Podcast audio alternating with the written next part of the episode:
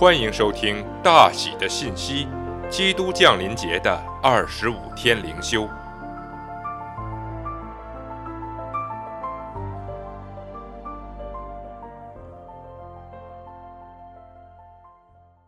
第九天，对耶稣的两种抵挡。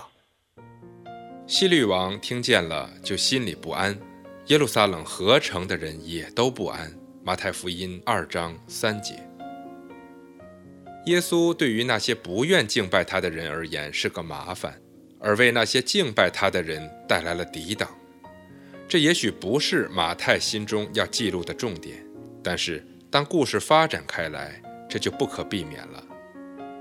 在这个故事当中，有两种人不想敬拜弥赛亚耶稣。第一种就是对耶稣没有任何回应的人，耶稣在他们的生命中无足轻重。这种人的代表是祭司长和文士。马太福音二章四节，他就召齐了祭司长和民间的文士。希律问他们说：“基督当生在何处？”他们例行公事般地回答了希律。鉴于将要发生的事情是何等的重要，这些领袖们的沉默与不作为真是令人惊愕。请注意，马太福音二章三节说。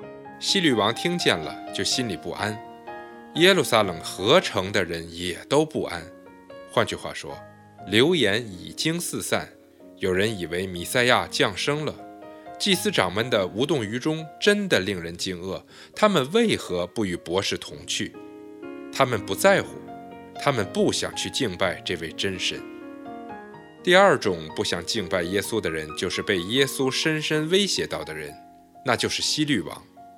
他真的很害怕，怕到一个程度，他甚至用阴谋、谎言，然后是大屠杀，就是为了要除掉耶稣。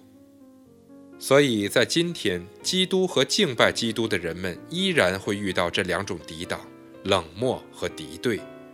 我当然希望你不是其中的一员。如果你是一位基督徒，那就让这个圣诞节成为这样的时刻。